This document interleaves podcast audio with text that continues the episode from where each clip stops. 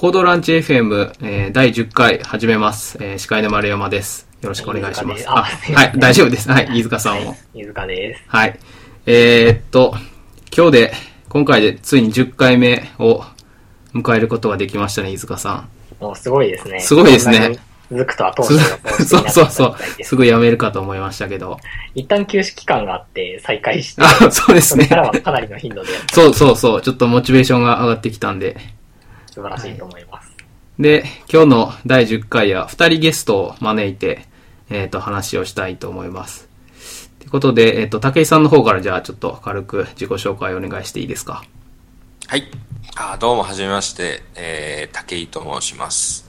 えっ、と、私は、あの、ビートロボという会社で働いててですね、まあ、主に、えー、まあ、PHP のコードを書いたりだとか、ソフトウェアを作ったりと、あと、プラス、まあ、社内でガジェットも作ってるんですけども、それのハードウェア周りの、えー、設計だとかの開発も、えー、やっております。よろしくお願いしますあ、よろしくお願いします。お願いします。はい。じゃあ、もう一方、中澤さん、お願いしまはいす。。えーっと、これ実は2回目の中澤です。えーっと、前回は、えーっと、Web の未来というお話の中で、うん。えーっと、HTML5 とか、えー、MScript というですね、C++ のコードを JavaScript に変換するよみたいな、そんな話をしてたんですけども、えっと、仕事の範囲的に C++ やら C シャープやらと、まあいろんな言語を書いている中で、まあ実はもともと興味の範囲としてハードウェアも割と興味はあって、まあそうこうしている中で気がついたら10年ぐらい経ってしまってたんですけども、とまあ最近ようやっとハードウェアいろんな方面触り始めたので、まあ今回ちらっと喋りに来ました。はい、よろしくお願いしはいま、す。よろしくお願いしま。す。えー、というわけで、今日は武井さんと中澤さんに来てもらって、えーっと、ハード、ハード系の話を初めてしようかということになりました。ハードな話になります。そうですね。初心者、僕とか飯塚さん初心者なんで、うん、全然わからないですね。うん、ちょっとお手柔らかにお願いしたいって感じですけど。スパルタでいきますか中いや田さんスパルタ、厳しそう。スパルタン。はい。FPGA でスパルタンになりますからね。そうそうそう。ああ、そう、パート2の方でね、そうですね。そうです。じゃあ、最初、前編としては、武井さんがやってる会社のは話いを中心に行きましょうかね。ねまず、会社あ、お願いします。はい。会社の、な、こう、説明とかをしてもらえると助かりますね。わかりました。えっとですね、あのー今、ビートロボという会社を、えー、立ち上げて、うん。えーそこの私は、まあ、あの CT をやらせてもらってるんですけれども、まあ、そもそもしビートロボ自体がですね、あの、2012年の2月ですか。に、えー、3人で創業してですね、で、主に、まあ、メンバー的なところは、まあ、もともとクラブで一緒に働いてた人たちと、まあ、立ち上げたという形でですね。で、まあ、ビートロボっていう会社の名前、そのままの、えー、サービスですね。あの、ソーシャルミュージックサービスっていつも言ってたんですけどビートロボというサービスを始めて、えー、で、まあ、そそのビートロボのサービス自体の話を、まあ、軽くするとですね、あのーまあ、ビートロボってついてるように、そのロボットを使ったサービスでですね、あの、ブラウザーの中で、その、ロボットたちがたくさんうようよしててですね、そのロボットの中に、えー音楽を入れれると。まあ、プレイリスト感覚で、えーロボットの中にあの音楽を入れていってですね、それで、あのーまあ、自分の聴きたい曲が入っているロボットをこうステージの上に乗せたら、そのロボットが音楽をかけてくれるというような感じでですね。えーまあ、基本的にはそのロボットを通して、まあ、あの、いろんなユーザーとコミュニケーションしたりとかできるようなサービスですね。っていうのを作ってましたと。で、まあ、えー基本的にそのロボットを通して他のユーザーと、まあ、あのいろいろやり取りするんですけど、あの、それがまあ、ブラウザの中だったり、アプリの中だったりっていうような、あの、形だったんですけど、それが実際の中リアルの場でも、ロボットのやり取りできたら面白いかなというふうに思っててで、えーまあ、そういうのができるようなガジェットを作ってみようっていうところで、まあ、ビートプラグっていうのを作ってみた見たところですね、まあ、そっちの方が、ビートロボのサービスよりも食いつきが良くてね、それでまあ、それをまあ、ビートプラグっていう名前をプラグエアっていうのに変えて、えー、そのハードウェアを、あの、製造だとか販売をするような、あの、形に今なっているという感じですね。じゃあ、立ち上げ時の、まあ、はい。プロダクトからピボットして変え、変えたっていうそうですね。ことなんですかね。はい。まあ結果としてはピボットしてて、まあ、あのービートロボ自体もまだ、あのーサービスは止めてはないんですけども、うんうんうんうんまあメインの今注力してるサービスに関してはプラグエアっていう形になっているとうーんいう形ですね。なんか、ビートロボ聞いてて思ったんですけど、昔、はい。なんだっけ、ポスト、ポストペット？そうですそうですなんか、なんか、なんかなんかありましたよねあ。ります。はい、そうですね。あんなポストペットっていうね、あの、メールのやり取りをペットがしてくれる。そうそうそう、ありましたよね。はい。まああれのまあ、あの音楽版みたいな。のを作りたいなと思って、はいはいはいはいあの開発はしてたんですけど、まあ、いまいちちょっとユーザーが伸び伸びないだとかそういうのことがあってですね。で、まあ、プラグウェアの方を今注力してるって感じですね。それ、なんかこう、ソフトはい。の会社だったのに、いきなりプラグエアっていうハード作り出すの、だい大丈夫っていうか、よくやれ、やれましたね。が、まあ、結構大変だったんですけど、まあまあ、僕自身もともと、えーっとですね、大学の専攻が、まあ、えーロ、ロボティクス的な、あのー学科だったので、まあ、なんか電気回路だとか、あのーなんか基盤組み立てるとかっていうのは、ある程度、その辺の知識がありつつ、で、まあ前職で有害工学にもちょこっと、あのー在籍してたんで、まあそこでまあ少量の、えー中国でのなんか量産だとかっていうのはやってたんで、まあなんとかそこから、あのーどうにか生産できるかなというような感じですね。で、あまあ、なんじゃあ、とか今に見つけてると。もともと、もともとハードの、まあ、腕はあったという感じですよね。そうですねまあ、そう、そうじゃないといきなりは難しいですよね。はい。だからまあ、けどもう、最初は本当に、特それそれこそなんか工場とかの、あの、つてもなかったんで、うんうん結構大変でしたね。ああ、自分で全部設計もして、製造そうそうですもするで、みたいな。はい。大変そうね。あ、そういえばそもそも、プラグウェアの話、あ話もやってないんですけど、うん、うん。じゃあちょっとプラグウェアの話をするとですね、まあ、あの、プラグウェア、なかなか口で説明するのも難しいんですけど、プラグウェアっていうあのイヤホンジャックを使ったガジェットですね。と、その、あの、サービスを、まあ、ひっくるめてプラグウェアって僕ら呼んでるんですけども、あの、それ自体はですね、まあ、なんでしょう。いわゆる、インターネットへのコンテンツのアクセスキーみたいな感じになっててですね。あの、そのプラグウェアを、まあ、の、プラグウェアアプリで、えー、アプリを立ち上げてからそのプラグウェアをこうプスッと挿すと、そのプラグウェアに対応するコンテンツっていうのが、ああの、アプリの中に表示されるというようなもので、まあ、いわゆる、なんか、あの、CD っぽく今は使えるような形になっていると。で、まあ、あの、なんでしょうね。なんか昔で言ったら、あれですよね。なんか、CAD だとか、なんか高級なソフトを PC で使うときに、あの、なんでしょう。USB のハードウェアソフトみたいなの使ってたじゃないですか。USB ドングルみたいなやつそう、そうそうそうそう。ありましたねで。あれはなんかあの、まあ、認証用に、ああいうハードウェアトークン使ってたんですけど、なんかそれをなんかインターネットのコンテンツのアクセス権限を与えるためのトークンみたいな感じで使ってるのが今のプラグウェアの、まあ、仕組みみたいな感じですね。で、まあ、あの、プラグウェアの中には、なんでしょうね。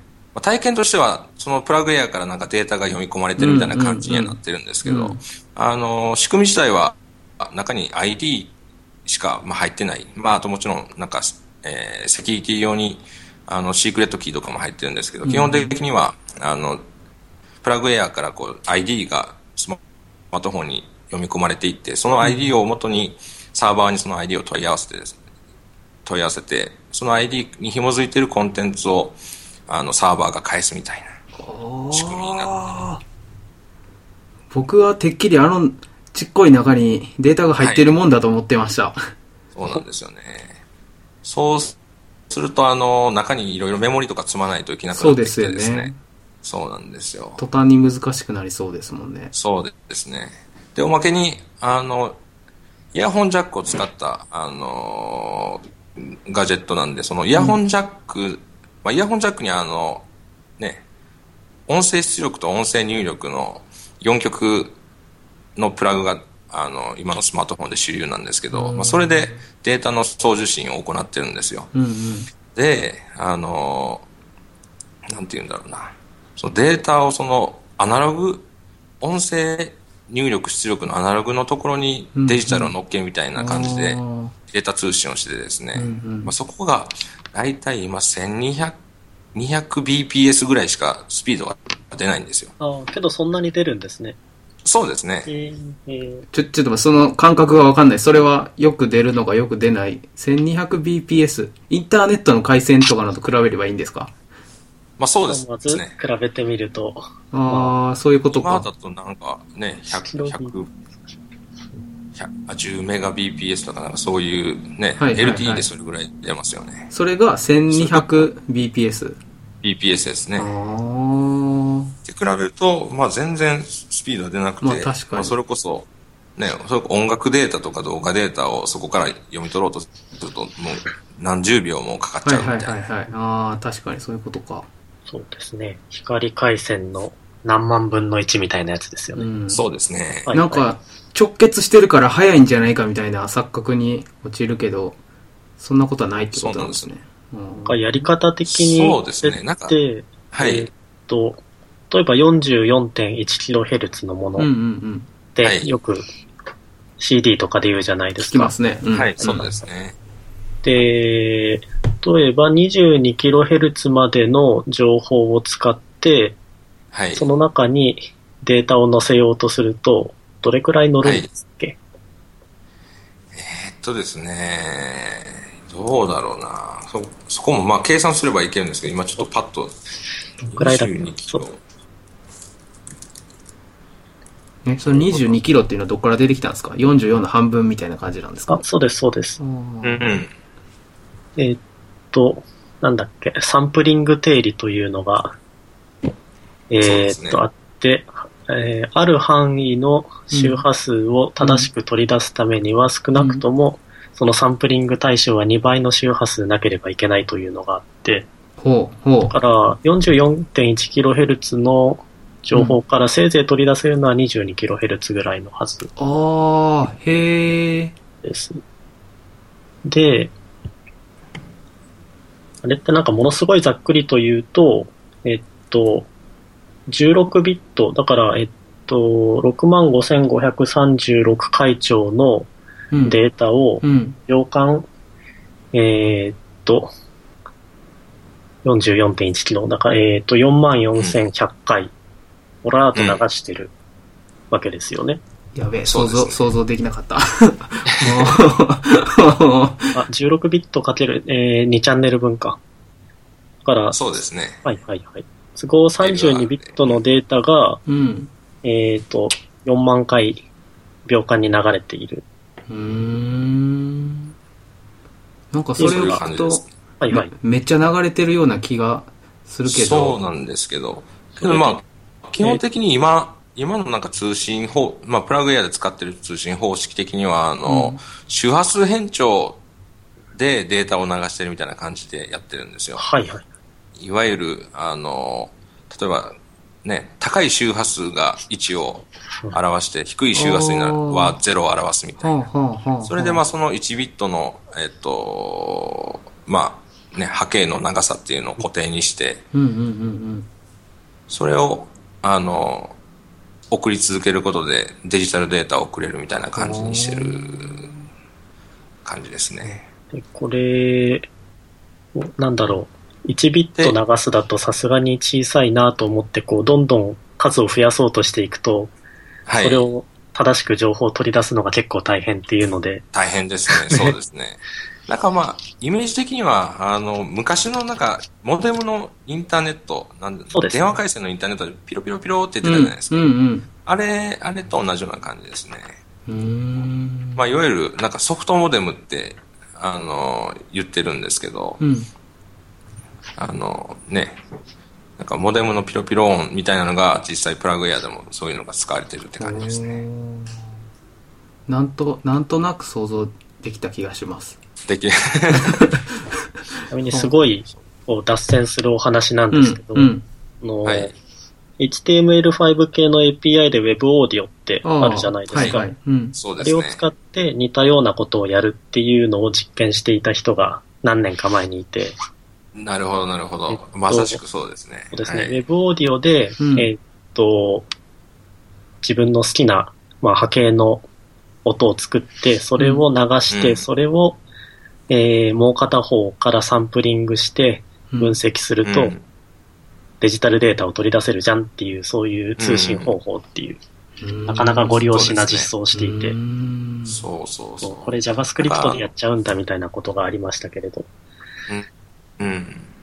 意外とね、そういうのも JavaScript で、そんなに、ね、あの、こ高速じゃない周波数であれば全然大丈夫な感じですね。へ多分。ー。へで、そう、あ今ちょうど、あの、プラグエア自体も基本的にアプリの、えーうん中で、えっ、と、その、波形出力だとかをしてるんんですけど、うんまあ、それこそ、まあ、iOS だったらオブジェオブジェクティブ C とかで、で、Android だったら Java のコードでそのプラグエアのドライバーを変えたりとかしてるんですけど。あの、意外とその、ブラウザですね。うん。あの、モバイルサファリとか、Chrome だとか、でも、あの、できるんじゃないかなと思って、あの、この前いろいろ調べてたんですけど。あの、前までは確かあの、Web Audio API で、えっ、と、スマートフォンだとあの、音を出すしかできなかったんですよ。うんうんうんあの、なんでしょう。それこそあの、ね、JS で、その、音情報、音のサイン波を作るだとか、うん。う。っていうのは。前からできてたんですけど、あのーなんでしょうね。まあ、iPhone の方はまだできないんですけど、Web Audio API のあの、レコードですね。音のレコードも、あの、JavaScript で、えー最近 Android の最新の Chrome だとできるようになってきててですね。もちろんあの、デスクトップの Chrome だとか、Firefox ははい。ずっと前からできるんですけど、うんそうですね。あとはその、そう、iPhone のモバイルサファリにそれが早く乗ってくれば、あの、ブラウザでプラグエアが動くようになるなっていうように。じゃあ、プラグエアから、プラグエアをジャックに挿して、そこから出てくる周波数、あの、波形を読めるってことですか？ブラウザ上で。そうです、そうです。はで、い。それを読み取って、その、さっきの高高い周波数だったら1で、低い周波数0ビットみたいなのを計算して、デジタルデータを取り出すと。取り出して、それをまあサーバーに投げて、みたいなはいはいはい感じでできるかなと。そのデジタルデータは、そのさっき言ってた ID みたいなのが基本的には送られてくるから、そのはいサーバーにその ID を送ると、それに紐づいたデータ、はい実際の音楽データとかを持ってこれる。そうですね。はああ、それブラウザでできたら、あの、アプリ入れなくていいからすごいお手軽ですい。ね。楽なんですよね。そう。アプリを入れるっていうのが一つの障壁でもそうですよねあるんで。そうそう。だ例えばその友達にこのプラグエアをポチって挿しても、そこで一回アプリを入れないとみたいななると、じゃあまた後でみたいな。そうなんですそうですよね。はいそれが意外とめんどくさくてですね。うんうんでもって、なんだろうな。今、あの、私たちのそのプラグエアってアプリでしか、そのプラグエアの機能使えないんですけど、うんうんうん。まあ、それこそ、あの、なんでしょうね。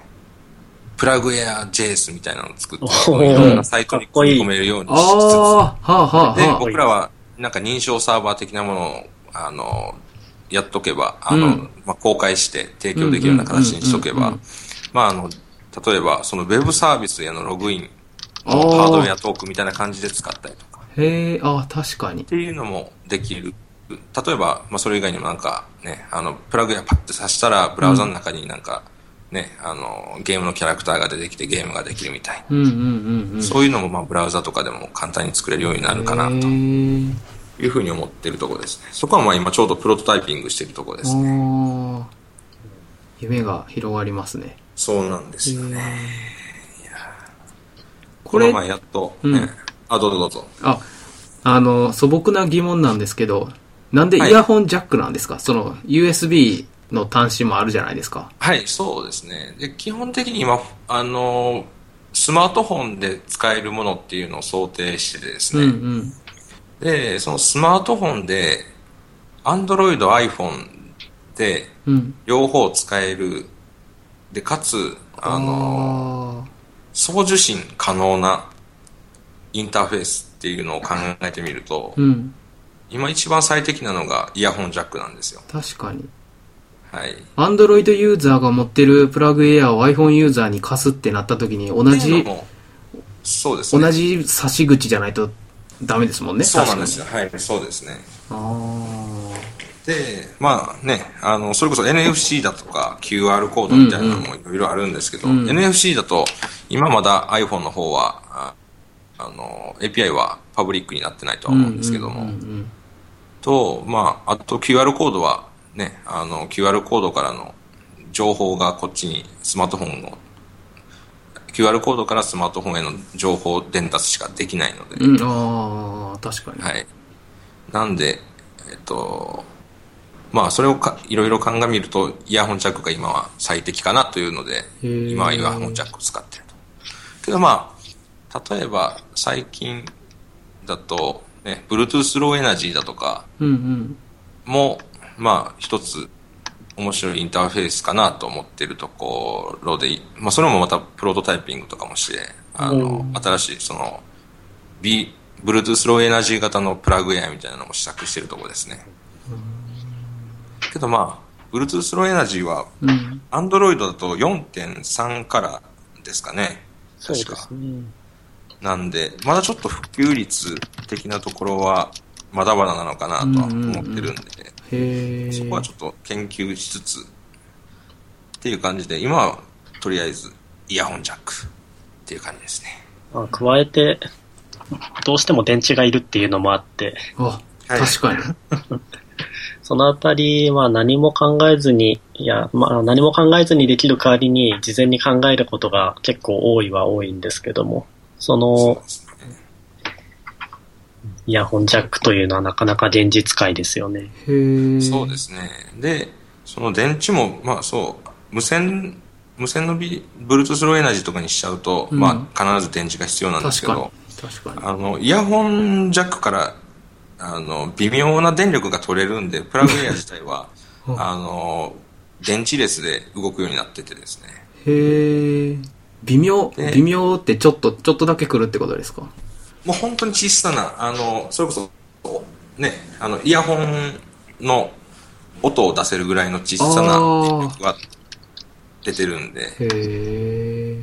それを、あの、コンデンサーに溜めれるように昇圧ししつつ、うんうんあの、コンデンサーが満杯になったらプラグエアが動き出すみたいなへえ。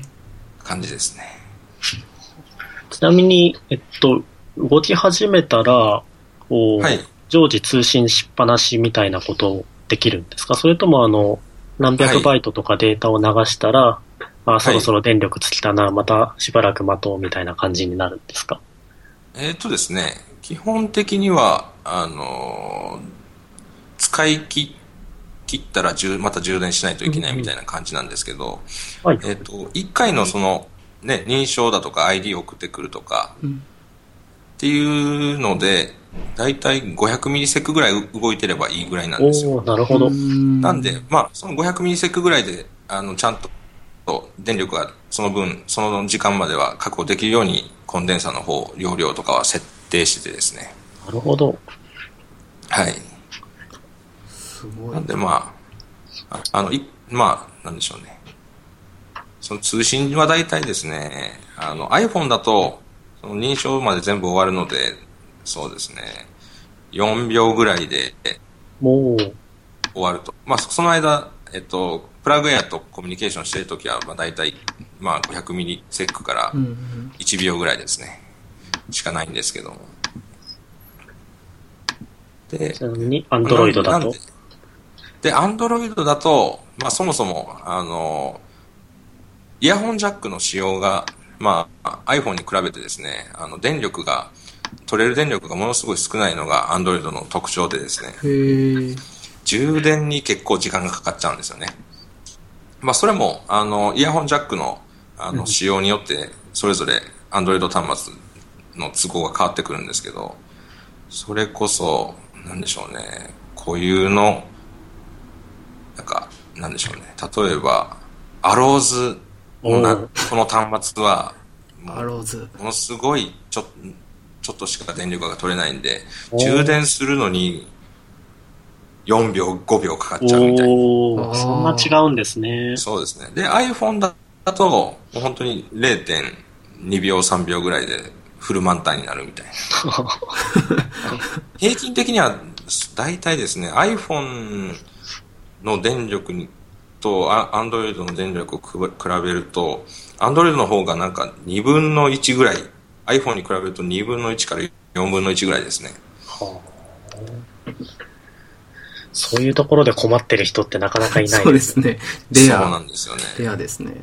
でも、あ、はい。アローズっていう言葉を聞いたときに、こう、はいなんか、苦笑いをみんなしてるんじゃないかっていう顔が思い浮かばれましたけど、ね。そんなことないです。そんなことない。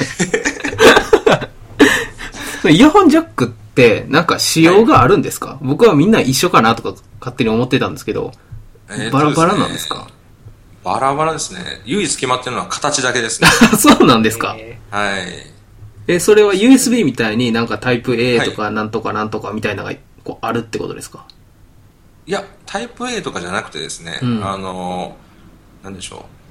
それこそ、えー、まあ、振幅、マックスの時の振幅だとか、うんあの、それこそ、あの、出てくる電力だとかっていうのはもうそれぞれ、あの、各社それぞれ、勝手、勝手にやってるだけ。勝手にやってる感じですね。あそういうもんなんですそうね。なんですよ。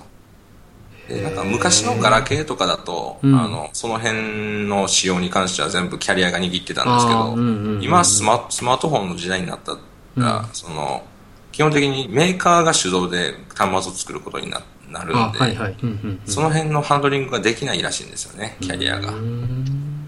で、まあ、か各社それぞれの思い思いで、そのね、イヤホンジャックのアンプだとかを安いのにしたりとか、あの、音楽を重視するスマートフォンはアンプの部分ちゃんとしっかりしてるだとか、うんうんうん。で、それぞれあの特性が全く違うと。はあ。え、じゃあそれお客さんとかから、なんかはい動かないんですけど、みたいなのが来るってことですか？そうですね、まさしく、あのその問題が結構あってですね。今はもう基本的に全部あの実機確認をやってますあ。で、あのプラグエアのサイトにこの対応端末リストみたいなのあーはいはいはいがあって、これ、これが動きます、これが動きますっていうのは全部リスト化してる。で、あの、一部動かないものがあるんで、あの、それに関してはすいませんという感じですね。うんあるんですねあるんですね。はい、あります。そうですね。それ何が原因で動かないんですか？それはやっぱ、あの、イヤホンジャックの電力が足らず、電力が足らない。マイマイコンが起動するためのその 1.8V を、直はい流 1.8V を確保しないといけないんですけど、うんうん。そもそもそこまで、あの、昇圧できずに、あの、動かないっていう状況ですね。はあ。はい。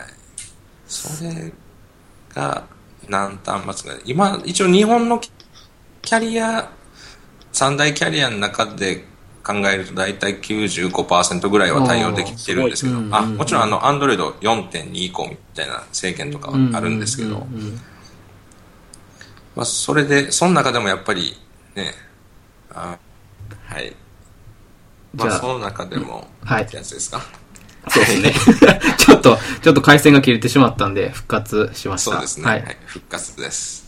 で、まあ、その中でも、その、ある会社の端末、某社さんの端末が結構、あの、動かない率が高いみたいな感じで、ああの、けどまあもうそれはもう足切りしちゃおうーはいはいはいとはいいう感じで、うんうん。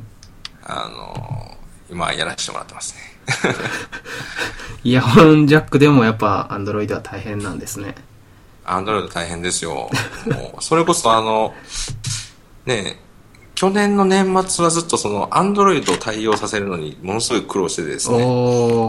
もともとはあの、iPhone とごく一部の、あの、それこそ Xperia、Galaxy の一部の端末だけ対応してたんですけど、まあ、あの、なんでしょうね。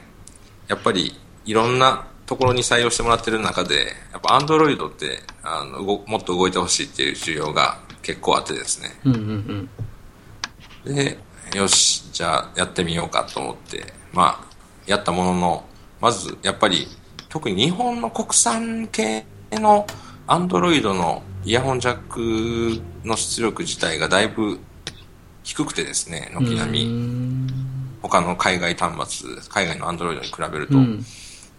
で、まあ、まずそこで、一番ね、電力的に下っぽい端末をもう全部洗い、あの洗い出して、うん。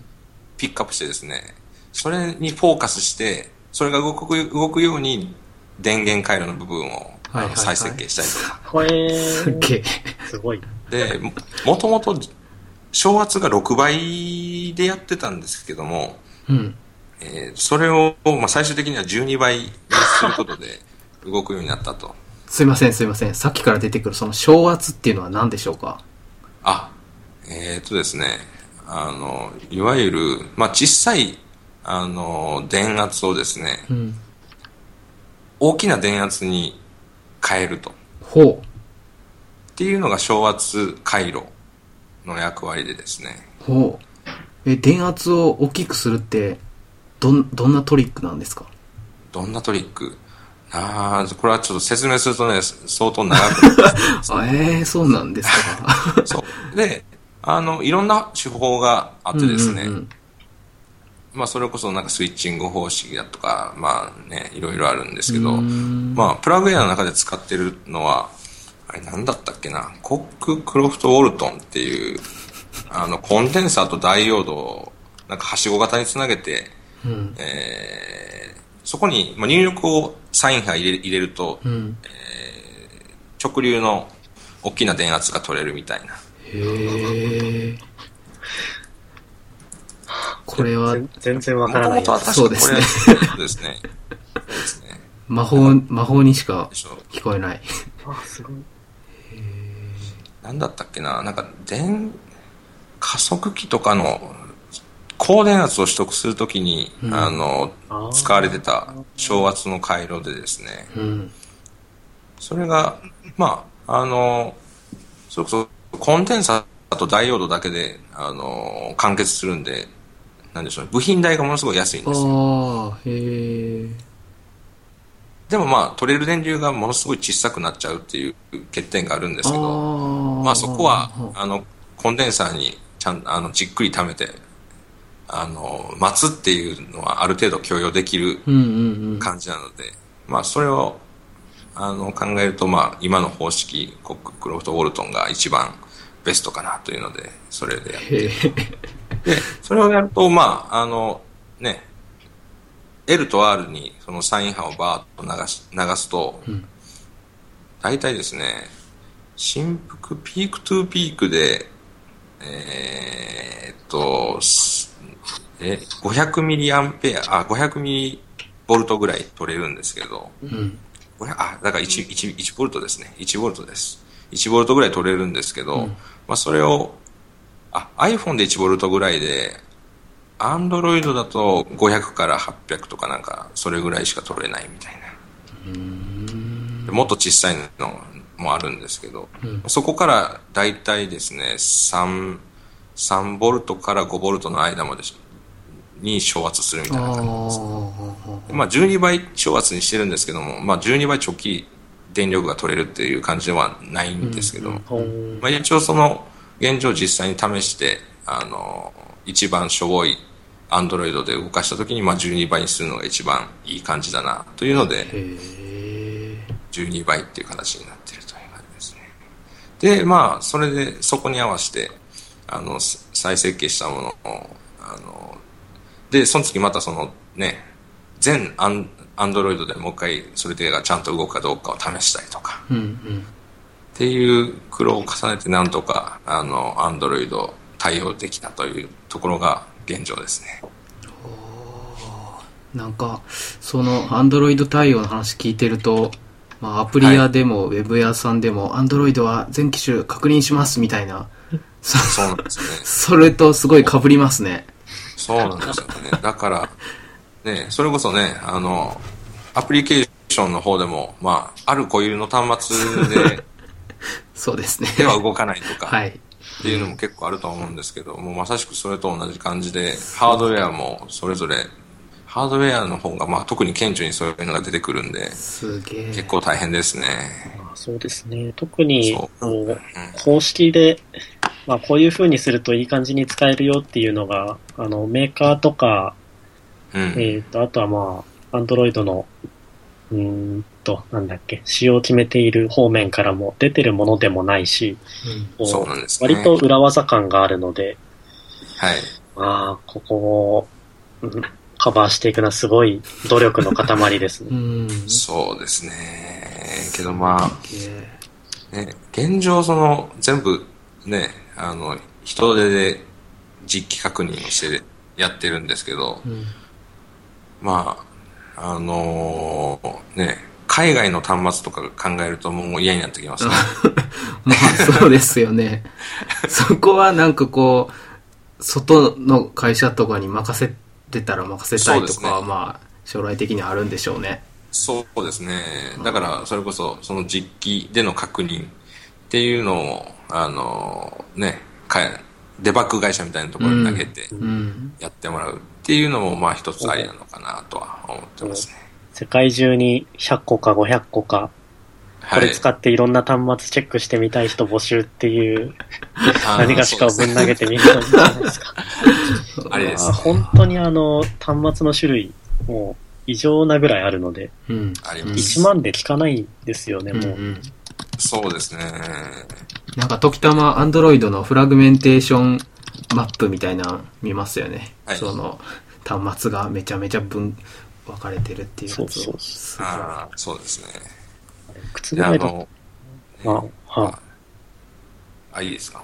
い。どうぞどうぞ。あの、プラグエアの、その、第一弾の案件自体がですね、うんあの、リンキンパークおおおで、へあのえ。リンキンパークのあのファンクラブグッズ。として採用されたのが一番最初にだったんですおー。へえ。まあ、その時から、まあ、iPhone と、まあ、あの少しの Android 対応っていう形で言ってて、まあ、その中で、やっぱり Android で、ね、試しにつないでみようみたいな人が結構いてですね。あで、それを見るとなんか、ね、それこそな、ギャラクシーなんちゃらとか、ギャラクシーウィンとか、聞いたことがない端ー。ギ末ャラクシーウィン。はいで、この前なんか中国で買ってきたのはなんかね、エクスペリア C みたいなのがあったりとあか、あ、そういうなんか日本にない、日本のなんかフラグシップ系携帯じゃないやつ、うんうん。なんかミドル系の、あの、アンドロイドっていうのも、東南アジアとか、いろんね、アメリカとかでも結構売られてるららしくてですね、それを全部、あの、確認するの、ちょっと一苦労だなと思ってるとですね。確かに。はい。けどまあなんかそのあたりの対応も今ちょうど考えててですね、うん。あのー今現状その、ね、アナログ、あの、マイクからやってきた波形だとかっていうのを全部あの、クライアント、まあ、あスマートフォン側で全部デコードとかやってるんですけど、はいそのデコードの作業も全部ね、サーバーでやれるようにしてしまったら、うん。そう。そうすると、あの、まあ、波形がまず取れるっていうのが一つとですね、うんうんあと、その、デコード、あの、デモジュレーションのアルゴリズムとかをアップデートしたい時でも、そのサーバーの方さえガッとあやってしまえば、あの、ね、例えば動かない端末がポコッと出てきた時も、うんある程度そのアルゴリズムを見直してあげれば、とか、あの、ね、パラメータをちょこっと変えてあげれば動くようになるみたいなのがあるかもしれないなと思っててですね。うんなるほど。まあ、はい端末固有の対応がやりやすくなるんですね。そうですね。でもって、あの、クライアント側も結構軽くなるかなというふうに思うんで、まいいことずくめかなと思って、まあ、その部分もちょうど今、あの、再設計しているところですね、サーバー側を。で、うんなかなか、まあ、いろいろ、一つクリアするともう一個、なんかもう一個、また別の問題が出てきてみたいなのが、ずっとずっと続いてる感じですね。じゃあちょっと質問なんですけど、はい。あのーこのイヤホンジャック使った製品って、なんかはいこう、プラグエアー以外に他社あるんですか？なんか聞いてると、ますねあ、あるんですか？あります。夢の、夢の共通企画みたいに、まあ、アンドロイドは除くと思うんですけど、ど、どんなのがあるんですか？例えば、一番有名なのは多分、あの、クレジットカードリーダーのあの、スクエアですかね。ああ、あ、え、スクエアって僕買ったことないんですけど、イヤホンジャックだったんですかあれ？あれイヤホンジャックですね。そうだったのか。で、イヤホンジャックに挿してうん、クレジットカードスパッてやると、うん。あの、決済ができるっていうやつですね。へえ。ああ、ひ一つと、あと何ですかね。最近、見たのはなんかね、あの、風力計みたいなのをうん。スマートフォンのイヤホンジャックにつけて、うん。風車回ってるのが、回ってるスピードが、あの、スマートフォンで表示されるみたいな。まあ、何のためかよくわかんないですけど、そういうのが作られてたりとかしてましたね。あああはいあと、最近売ってたやつだと、うん。えーっと、iKey っていうのがあって、ほう、なんかアップルっぽい。アップルっぽいんだけども、これ割と Android 向けなんです。あ、へえ。えっと、これがやってくれるのが、うんこうイヤホンジャックに、この、なんだろう、線みたいなのをプシュッと刺しておくと、うん。それをクリックしたときに何をできるっていうアクションを指定できるっていう、設定できるっていう。ああ、なるほど。え、え、え？なんかボタンみたいになってるんです、ね、あ、そうです、そうです。ボタンっぽくなってるやつをうんプチッと押すと、うん。なんか自分の好きなアプリを一つ登録しておいて起動できるよはいはいはい。カメラが起動するとか、なんか、アプリ、ゲームのアプリが動くとか、そういうのができるってことなんですか？ですね。なんか周りで買ってる人がちょいちょいいましたね。えー、画像ググってみたんですけど、これめちゃくちゃ小さいですね。マジか全部がイヤホンジャックに入っちゃってるぐらいなんですね。ほとんどがイヤホンジャックですね。レンズがイヤホンジャックに入ってる。あ全部。あ、全部あ、あーなんかネジみたい。そうそへえ。いっぱい入れたら取れなさそうですね。う。うん。けど入らないようになってる、これがあの、イヤホンジャックの形は決まっているから、これは入らい。ないっえてやつなのでは。へー3.5ミリの幅で収まって、え、えー入らないようにはできてますね。うん。これ、あれか、後付けでボタンを1個追加できる的なそういうことです。感じか。すごいな、これ。面白そう。とか、他だと、まあ、さっき出てたスクエアのアシュみたいなやつで、うん。いっと、ペーパルが作ってるやつとかも、なんかね、出てましたね。ぱいありますね。うんペイパルと楽天と、あとなんかアメリカも各社出してますね。イヤホンジャック系の。イヤホンジャック、熱いんですね。ー、あとなかなかね。こうちょっと変わったやつで、イヤホンジャックから、えイヤホンジャックを、あの、リモートのシャッターみたいにする自撮り棒っていうのがあって、ああ、自撮りそうですね。棒。自撮り棒、最近たまに聞く自撮り棒。聞く、聞くそう。そう。であれってあの、もともとカメラのタイマーを使って、5秒後に撮るよって言ってからみんなこう、ワイワイとポーズを撮るってやつなんですけど、うん。まあなんか、ピシッと押してシャッター切りたいじゃんっていうことで、うんあ、で、そこのスイッチをイヤホンジャックにこうブシュッと刺して、それ自撮り棒のボタンに連動してるみたいなことなんですか？で、しかもこれも、あの、iPhone もサポートするし、Android もサポートするっていうのが割と売りになっていて、へーようやく。あの、iPhone の付属のイヤホンを使うと、あの、音量うんアップダウンあるじゃないですか。ありますね。あれの、確かどっちだったっけ？あの、プラスかマイナスか押すとカメラのシャッターが消えるんですけど、うんなるほど。あ、それと同じ原理を使そってるは、ずです。そっか。そんな手があるんですね。はい。へえ。なんで、あれって結局なんか抵抗と、ボタンを押したら抵抗がつながってみたいな、はあ。あのグラウンドとマイクの間はいにある、なんか抵抗をつなげるみたいな感じで、それのなんかね、電圧を測って見てるはずですね。あ、じゃあ、上を押した時と下を押した時と押し込んだ時で抵抗値が違うから、確か、そう、そうですね。へえ。あ、思いもしなかった。なるほど。なんか、イヤホンジャック、昔からあるのに、すごいな。見直されてる。ね。へえ。体温計見つけましたよ、イヤホンジャックの。イヤホンジャックの体温計？なんかアプリに連動して、アプリに体温を送って、あ病気をいろいろ発見できたりするらしい。あ、へえ、すごい。うわあ、すごい。これ、見た目がシュールすぎるでしょ。すごいな、この、こなんか、う、うん、音声だけで伝えられない見た目をそうですね。なんか、スマホからニョキッと何かが出てる。スマホにそのまんま体温計さした感じですよ。そうっすね。すごい。それを子供が加えてる写真から。シュールだ。すごい。ね、あとその、ね、あの、イヤホンジャックを使うメリットっていうのがですね、うんあの、iPhone だと特にあってですね、うん。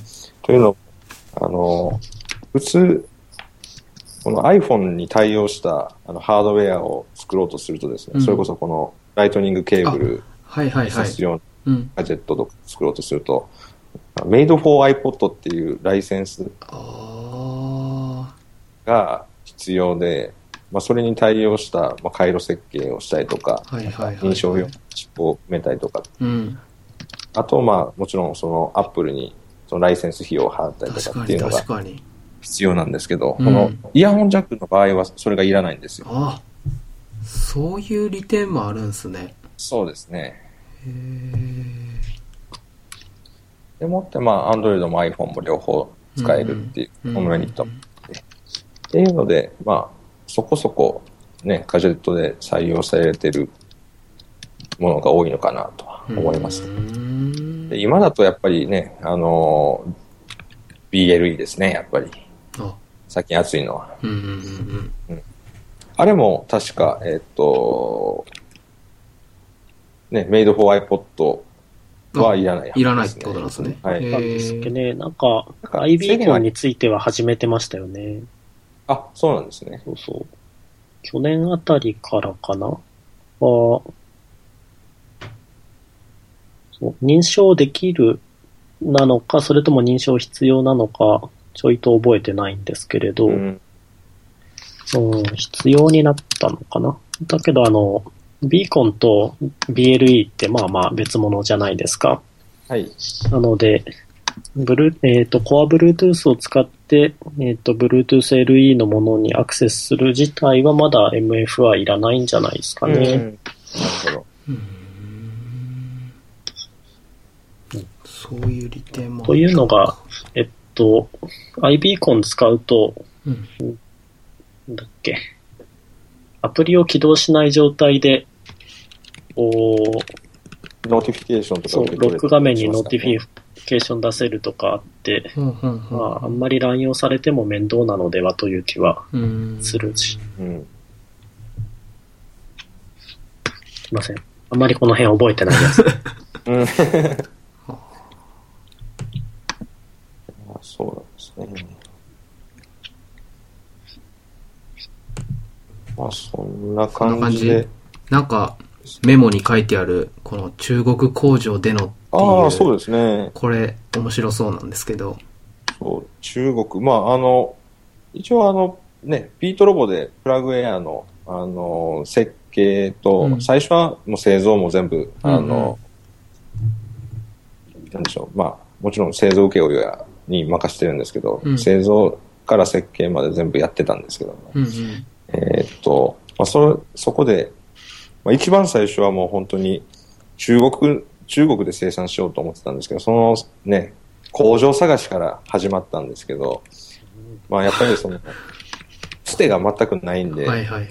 あの探すのにまず一苦労でですね、うん。もうそれこそ、もう知り合いのね、あの人に、あの、こういうのを作りたいんですけど、ね、イヤホンジャックのガジェット作りたいんですけど、それを作れるようなところを紹介してくださいって、もうそれをね、あの、マイコンをの代理店の人だとか、うん。あの、知り合いのハードウェアベンチャーの人だとかにいっぱい聞いてもらったんですけど、うん。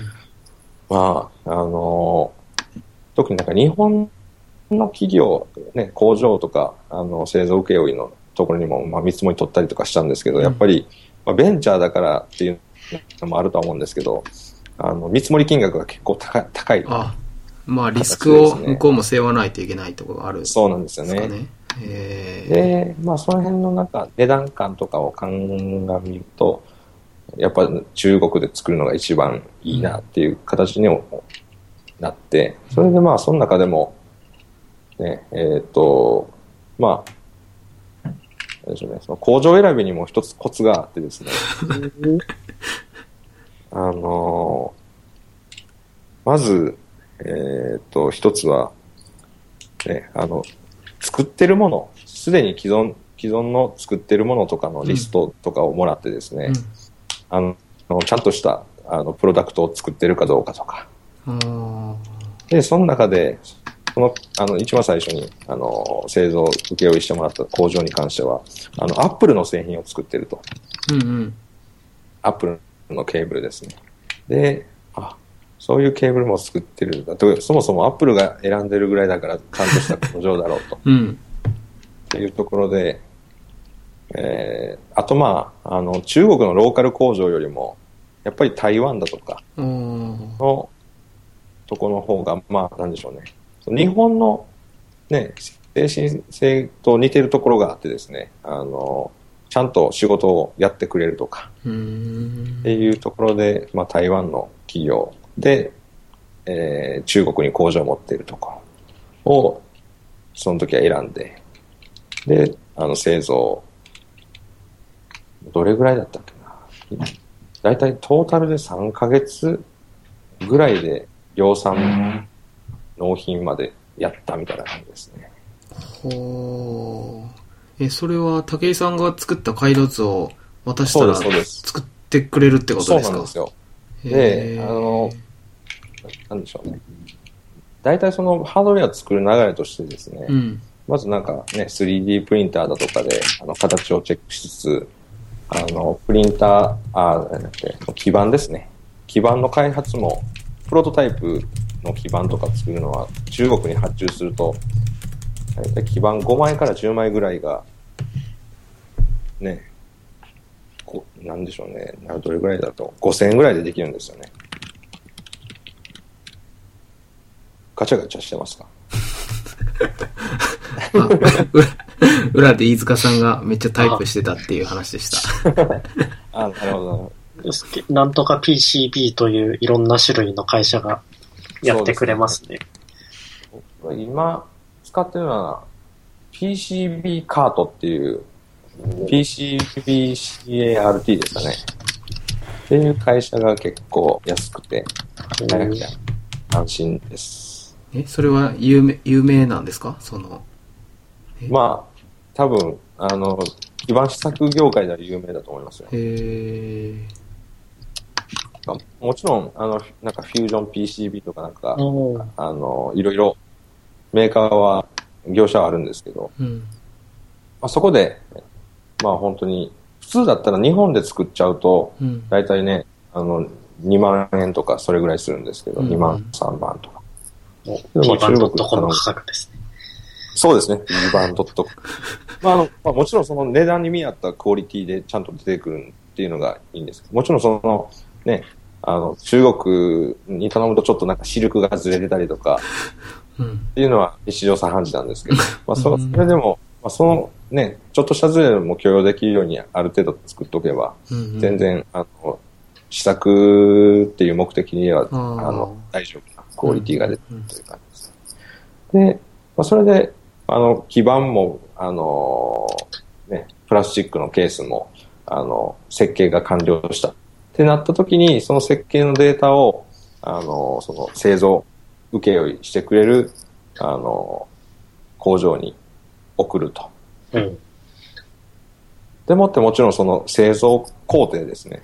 こういう風なフローであの作るっていうのも、まあこちらがちゃんと指示して、うんで、あとまあ、ね、あの製造するときに必要な装置っていうのも別途作らないといけないんですけど、それこそプラグウェアの中のマイコンにファームウェアを書き込むとか、うんうんうんあと動作確認をする専用の装置だとか。作るんです作って渡すんですか？そうです。え。ー、とか、あと、あもちろんそのね、あの、向こうの会社に製造をお願いするとかっていうのもありなんですけども、まあ、そうなると結構高くなっちゃう。うん。そうですよね。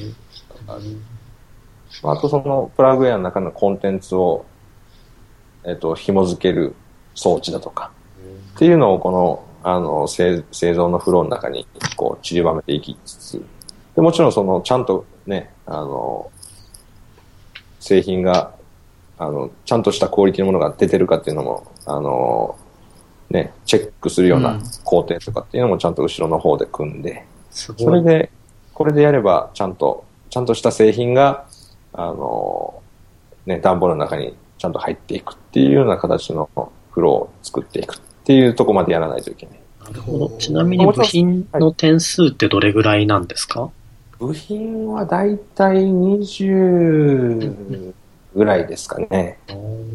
20から30の間ぐらいだったような気がしますね。はいまあ、基本的に大きな部品としてはですね、マイコンと、あの、4極ジャックと、コンデンサと、あ充電用のコンデンサみたいなのが一番大きな部品。あとは、まあ、抵抗とか、小さなコンデンサとか、はい。ダイオードだとか、っていうのはあるんですけど。なんでまあ、あの、プラグウェア自体はそんなに難しいパーツが入ってるっていうわけでもないんですよ。なんでまあ、あの、製造も結構簡単にできるようなとこが、まあ一つのメリットですね。まあなかなか物が細かいじゃないですか。うん。そうですね。なんか検品で弾かれてくるのがポコポコ出るとかあるんじゃないのかなって想像はするんですけど。そうですね。けどまあ、あの、もちろん、ね、部品の実装だとかも全部機械でやってるんで、はい。エラー率もそんな、ぜ1%もいかないですよ。おーすごい。はい。でむしろその後で、えーっと、ね、あの、ケースに傷がついてるとか、ああ。あそのケースもあの、超音波で、あの、プラスチックを、ね、あの溶かすような溶着方式みたいなのを使ってるんですけど、それのその時にこう、ね、あの、プラスチックのボディに傷がついちゃってとか、あとはなんかあの、ね、えー実際にその動作確認する装置にやると、あの、なんか、なぜか動いてないのがあるとか、うん。っていうのが出てくるんで、まあその辺は、あの、別途、ね、あの、検出したらそれの分ののちゃんとのける、のけるみたいなのはやってて、でけどまあ最初はね、本当に10%ぐらいエラーが出てしまって、えー、すごい。でもちろんそのね、データ投げっぱなしで、あとは完成待つみたいなのは、あの、できなかったんで、うん。それこそその、まあ、えデータを投げた後、あの、もう直接中国うん。に行ってです、行ったんすか？もうもちろん行きましたよ。まあ、あの僕もその時ほぼ初めてぐらいの中国の出張だったんですけど、うん。あの、まあ、工場自体は、あの、深センの上の方のドンガンっていうところにある工場でですね、もう最初、そう、あの、香港経由で中国に入っていくみたいな感じだったんですけど、うん。もう最初からあの、香港空港で、なんか、アルファードはいはい。の車の、まあ、あれがタクシー代わりみたいな感じになってて、バスみたいな感じになってですね、あの、ホテルに、ホテルまで、あの、直行するので、なんか3時間、4時間ぐらいずっと、話みたいな。うんこれなんか、いつトイレに行けば行けるんだろうかっていうぐらいの、で、まあ大体トイレに行けなさそうなんで、もう、あの、ね、車内に乗ってる時はもう基本寝てるっていうのが鉄則なんですけど。すごい。でしかもなんか、今、制限速度があるんかないかよくわかんないんですけど、もうなんか130キロぐらい飛ばすのがなんか当たり前なのかわかんないですけど、特に運へ転が荒い、はいはい、はい。あの、ドライバーはそれぐらい出すんで、この前びっくりしたのが、この、フロントガラスに小石小石がポロンと当たったんですけど、ーうんはいそその時にこのフロントガラスにひびがパシッて入って それぐらいのスピードを出して、でもってあの車線変更するときも全く指示器出さないとかね。それ、結構命がけですね。命がけで工場にたどりたどり着いて。で工場にたどり着いたとしても、あの、あれですよ。あの、まあもちろん英語しゃ喋れる人はいるんですけど、うんなんか、ね、作業員の人たちは基本的に中国語しか喋れないんで、うんね、なんか直接こうしてくださいっていうときは、あの、あれですよ。Google 翻訳。あはあ。え日本語から中国語とか英語から中国語で変換して、あ、なるほどね、みたいな感じの会話をしたりとあ。か。んていうので、もう、それこそね、あの、もう現地でデバッグみたいなのもずっとやってましたね。最初、もう本当に、えー出荷する、一番最初に出荷するときはもう、ね、そもそもその生産自体も慣れてないんで、うん。